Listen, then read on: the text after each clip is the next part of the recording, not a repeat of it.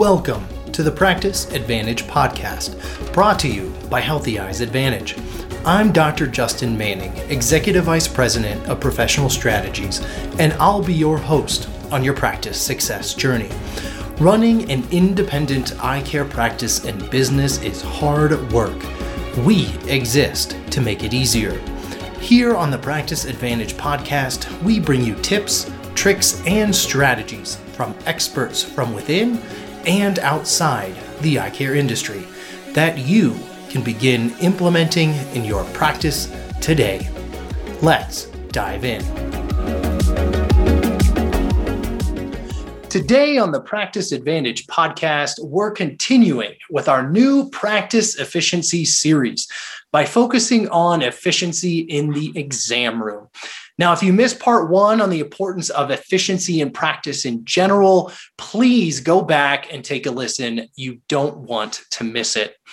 Today, I'm joined by Dr. Masood Naqvi, Chief Medical Officer at VisionWeb, home of Uprise EHR, VisionWeb Revenue Cycle Management, not to mention the largest optical ordering platform in the world. Dr. Naqvi, welcome to the Practice Advantage podcast, and thank you for joining us. Thank you so much for having me. I'm excited to be here, and I'm thrilled to to do this with you, Justin. Thank you. Uh, it's it's our pleasure. You bring a wealth of knowledge and experience and expertise that uh, I'm excited to share with our listeners. Now, Masood, from your days owning a private practice to all of the work you've done as an industry leader in the EHR and software space, why is running an efficient practice so important to success? Well, obviously, anyone who has a business understands the important, uh, importance of this. Now, from a business perspective, whether right or wrong, this is how I've always seen it. Running a business requires one to efficiently gen- generate revenue, right? You need to get the P&L to be positive, to be green.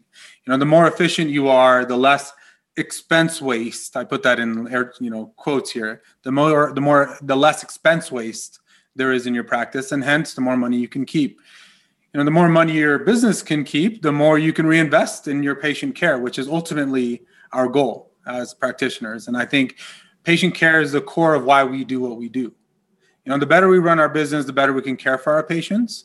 And the better we can care for our patients, the better they'll take care of our practice in return. We see this in business. And that's what I've seen myself too, from a personal standpoint. It's the beautiful cycle of a great business, uh, and it, it stems from efficient workflows and lean processes. For, for whatever reason, I just don't understand why we hold patient care and business management as two mutually exclusive concepts that if for some reason if you're if you care about running a profitable business then somehow you're not fully sold out on high level patient care mm-hmm. but in reality and this is this is my firm firm belief you can't run a successful business if you're not sold out for great patient care but you can't deliver the highest level most amazing patient experience, patient outcomes, if you're also not focused on running a profitable business, and I think in, in what you just said hits the nail on the head of why we at the Practice Advantage podcast do this. We hope to create this mindset with our listeners. So thanks for playing right into uh, our mission there. Let's let's dive into the exam room. We're, we're going to work from the back part of the practice to the front through this series. From your ex- uh, from your experience, where do you find doctors are the most inefficient when it comes to the exam room? Yeah, so when it comes to the exam room specifically, charting in general, right? And you know, it, there's a couple things. I have probably three things I can mention. One is charting. The other is just the lack of understanding around the technology that they have or can have. And then third is really just the lack of what's available there for our profession, honestly. So, you know, charting in general, you know, free typing isn't great. Drop down menus aren't that great either. So, you know, how do you find an efficient way for these practice management software companies in our industry to make things more automated in our in our in our systems that we use. No, if not artificial intelligence, which I believe is the future in technology, and it will leak into our profession, whether we are ready for it or not. Uh, we at least need smarter automation in our electronic health records to help with the charting, the charting component of all this. Uh, now, equipment integration and technology, right? So let's think think about a lot of folks have either new devices and don't have it fully integrated. We see this all the time, especially when I travel to see a lot of practices pre-COVID. You know, there's a lot of new te- technology, and of course, not everyone has it all integrated. Uh, on the flip side, a lot of people don't have new technology, so they don't understand that beyond just the value of wow, this is a wow factor for my patient and their experience here. Uh, this actually can make my workflow more efficient through the integrations and through the, what the technology can offer me. So, you know, whether it's a smarter auto refraction and more accurate point to start with for my for my manifest or something beyond that. I think that's important. So ultimately, I think specifically like when it comes to EHRs, because that's really what, you know, from a practice, you know, when we practice, we know how to take care of our patients in a very efficient way. What we're doing, our objective findings and how we get to those it's there. I don't think there's an inefficient way that we get to those points. We take proper care of our patients. It's all that other stuff about managing our business that makes it more complicated in an exam lane, right? To answer your question. So, uh, lastly, I'll just say, you know, we need government compliant ways that we can automate some of these things for our colleagues. How can an EHR be smart enough to know which ICD 10 we select so I don't have to? How can it be intelligent enough to know which ICD to link to the CPT of that procedure I just did? How can it be in, intuitive enough to know what my typical treatment plans are uh, for a condition of that severity? This is what can make our lives so much better in the exam. Could not agree with you more that uh, charting is such a critical piece of what we do. Again, if it's not on the chart, we never did it. And right. it's also the most time that we spend outside of taking care of patients. It's focused on that chart. So that is such a, a an area of opportunity to improve efficiency. Uh, let's talk about some of the other areas or some of the other opportunities. Our, our next episode is going to focus on pre-testing patient workups and and just your team in general. But let's bring the team component into the exam room I I think I believe that many doctors may be hesitant to pass off some additional roles, some additional exam responsibilities, some additional pre-testing components to their team members in the exam room, even if it would be more efficient. What do you what do you recommend? Well, it really depends on the scenario, but I, I agree with you. In general, we underutilize our staff, uh, and as we all know, some staff are more capable than others, and you know, uh, but I, I I'd argue uh, to your point, Justin, that your staff is probably more capable than you think. The problem lies on how we and if we train those staff members. I mean, there's always something more we can do. I mean, we a lot of times hire folks and we don't necessarily give them all the proper training or give them the understanding of why.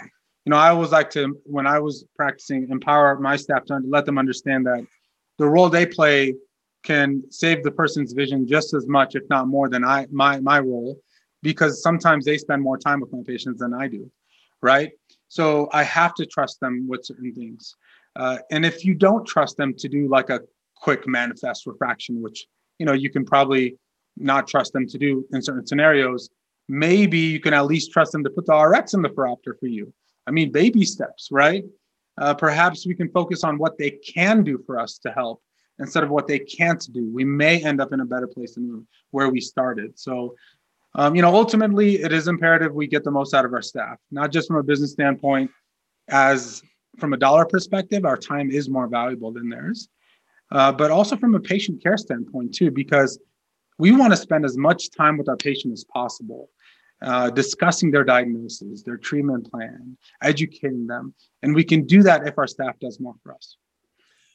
I love it. Having been in, a, in an ophthalmology practice in my career, where the the techs were COAs and did the the full, you know, pretty much most of the exam elements, it left the majority of my time to spend one on one with the patient, educating them, going through their diagnoses, confirming their treatment plans. And I, am not advocating that every optometry office needs to go that direction, but. I love the words that you said. The likelihood is your staff is far more capable than you allow them to be. And if it can free up your time to educate your patient, spend more one-on-one personal time, and, and really be the, the doctor, it creates a more efficient practice. But the biggest component of that it creates a better, in my opinion, patient experience, and the patient doesn't feel like they're being rushed through. I think that's the our biggest concern with efficiency. Efficiency is not speed. We're not just trying to go faster, trying to get a great result, a great experience, but also be efficient in the in the process. When it comes to patient ex- education, and we just touched on that because that's a critical piece of what we do. Uh, I know I'm I'm just as guilty as probably more guilty than anybody else of you know being long-winded and taking more time than i need to educate patients and yeah I'll be honest it slows you down in the process. How does a doctor find a happy medium between educating the patient well enough utilizing the tools that they have available to them but not being too long-winded and not over educating let's say? No it's it's a great point and i think you know i think it actually starts with your staff. Back to to your earlier question around maximizing your staff. You know if you maximize your staff they're actually educating patients along the way. So for example if they're in the pretest room you have visual field or auto refraction you know maybe some type of retinal imaging these these components having proper education of that then, then when they're ready to see you they understand the items that you have reviewed without you even having to take the time to talk to them about it because your staff did it and now as you're going through some of these things their mind is also working. And that patient is understanding why you're taking a look at their eyes with this huge microscope. They're understanding why you are asking them better one or two because that auto refractor machine kind of did an automated thing of this from what the staff told me. So the patient is more comfortable and ultimately having a better experience because the education started at the very beginning. And I think when they get to you, you would have less less words to say ultimately because they have a better fundamental knowledge of what they're doing in your in your exam, uh, what they're doing in your actual in, in your actual practice. So one is you know the points we mentioned earlier really lead to turning this dream into a reality one is utilizing technology to its fullest, right? So that efficiency can lead to more one-on-one time where you're you actually have the time to do it. I think the problem is a lot of folks don't have the time to do it. And I think that's the first core issue. And then the other is just having the latest, greatest technology, whether it has to do with devices or has to do with practice management EHR systems. You know, for example, some of the new EHR systems have automated built in patient education videos that you can either send to their portal with one click or play it right there in their practice. These things can help you and not and educating the patient without you having to do it all yourself.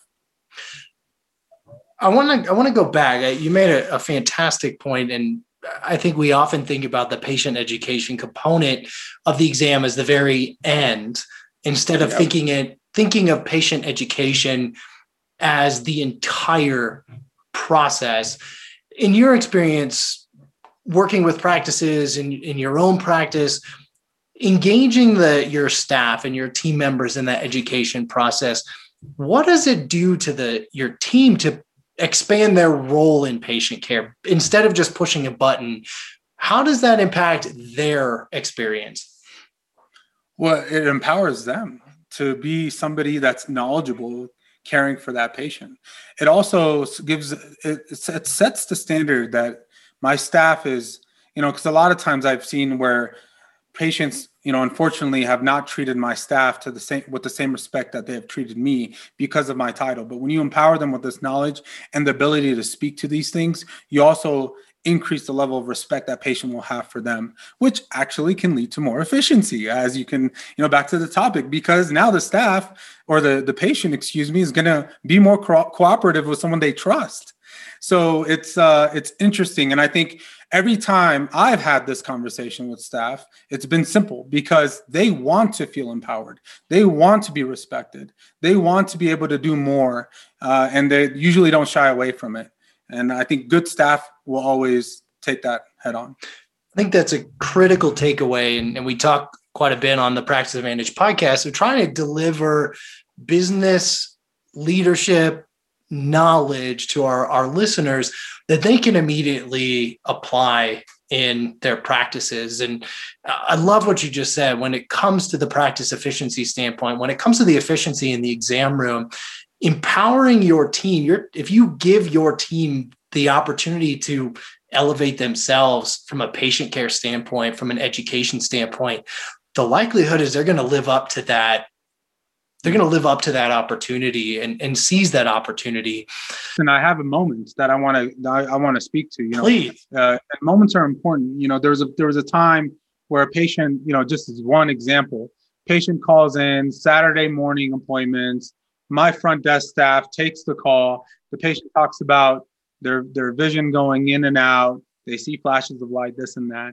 And of course, you know, in our mind, we're thinking there's a tear, there's something going on in the retina. Now, the staff member convinces the patient who didn't want to come in on a Saturday that they should come in. Ultimately, we saw this huge tear that's pretty much detached retina. Now, when I went back to the front desk to essentially set up the referral, I told that patient that this staff member right here, it wasn't me, this staff member saved your vision. It was this staff member where it all started. And they were educated enough as a staff member and empowered enough to be able to educate that patient of what's going on, how important and critical it is, and time sensitive it is for them to come in today. So that patient looked at that staff member and thanked them sincerely and later sent them a thank you gift, not me, but my staff member. So I think moments like that also builds culture in your practice that you can pay for. I can't imagine that anyone listening to this podcast could say, nope, I don't want that experience in my practice. I don't want any of my patients to be able to say that about my my practice.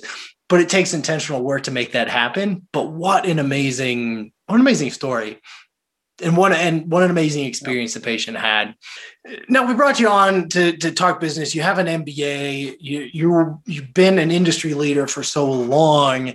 You are obviously an EHR expert. So let, us talk a little more about the sure. charting process I haven't met a doctor who is as efficient as they should be or is fully utilizing all of the components that their EHR can provide them. And it doesn't matter what EHR platform they're using. Why are we so efficient when it comes to our charting?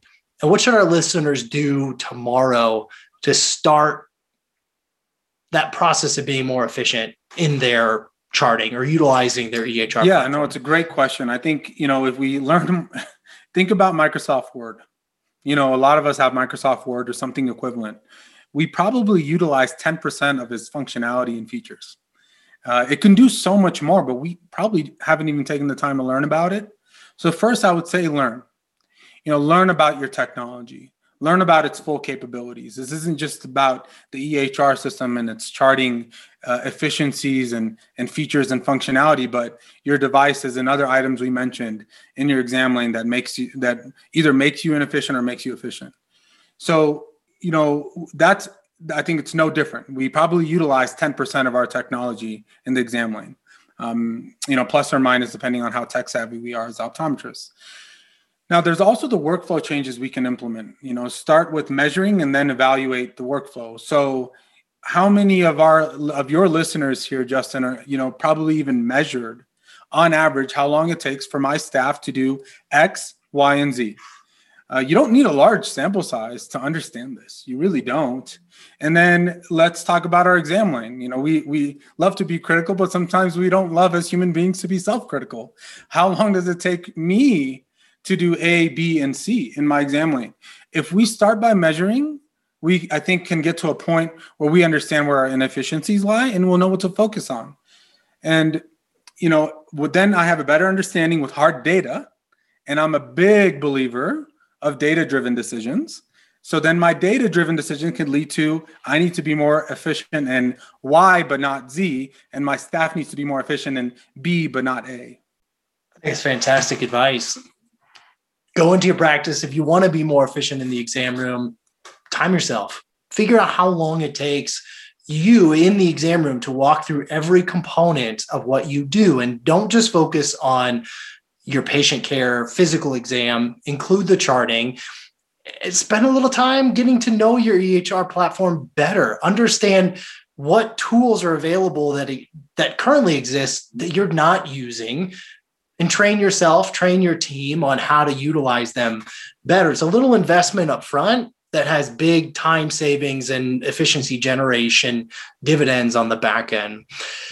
Now, Masood, I, I really can't thank you enough for coming on the Practice Advantage podcast, sharing your expertise, sharing your wisdom with our listeners. We always like to wrap up our, our episodes. We, we believe li- leaders are readers.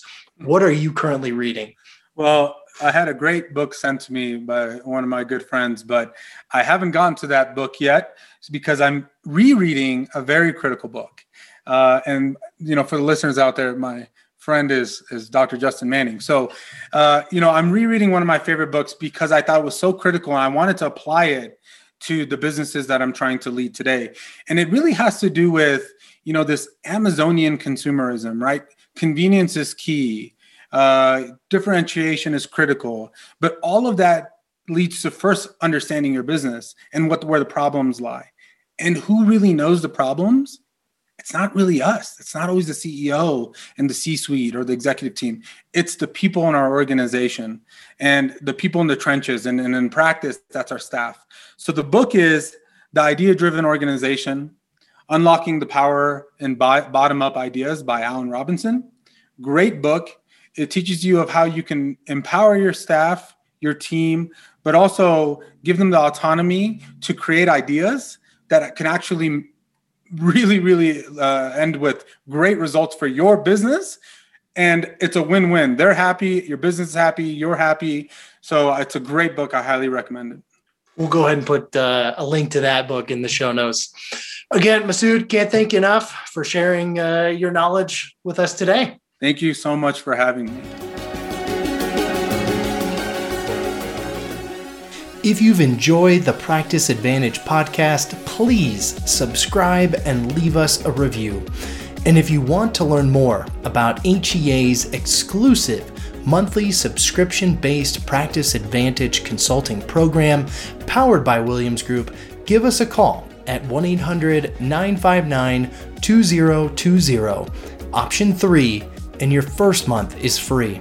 Start designing your life and what your practice can do for that life today. See you next time.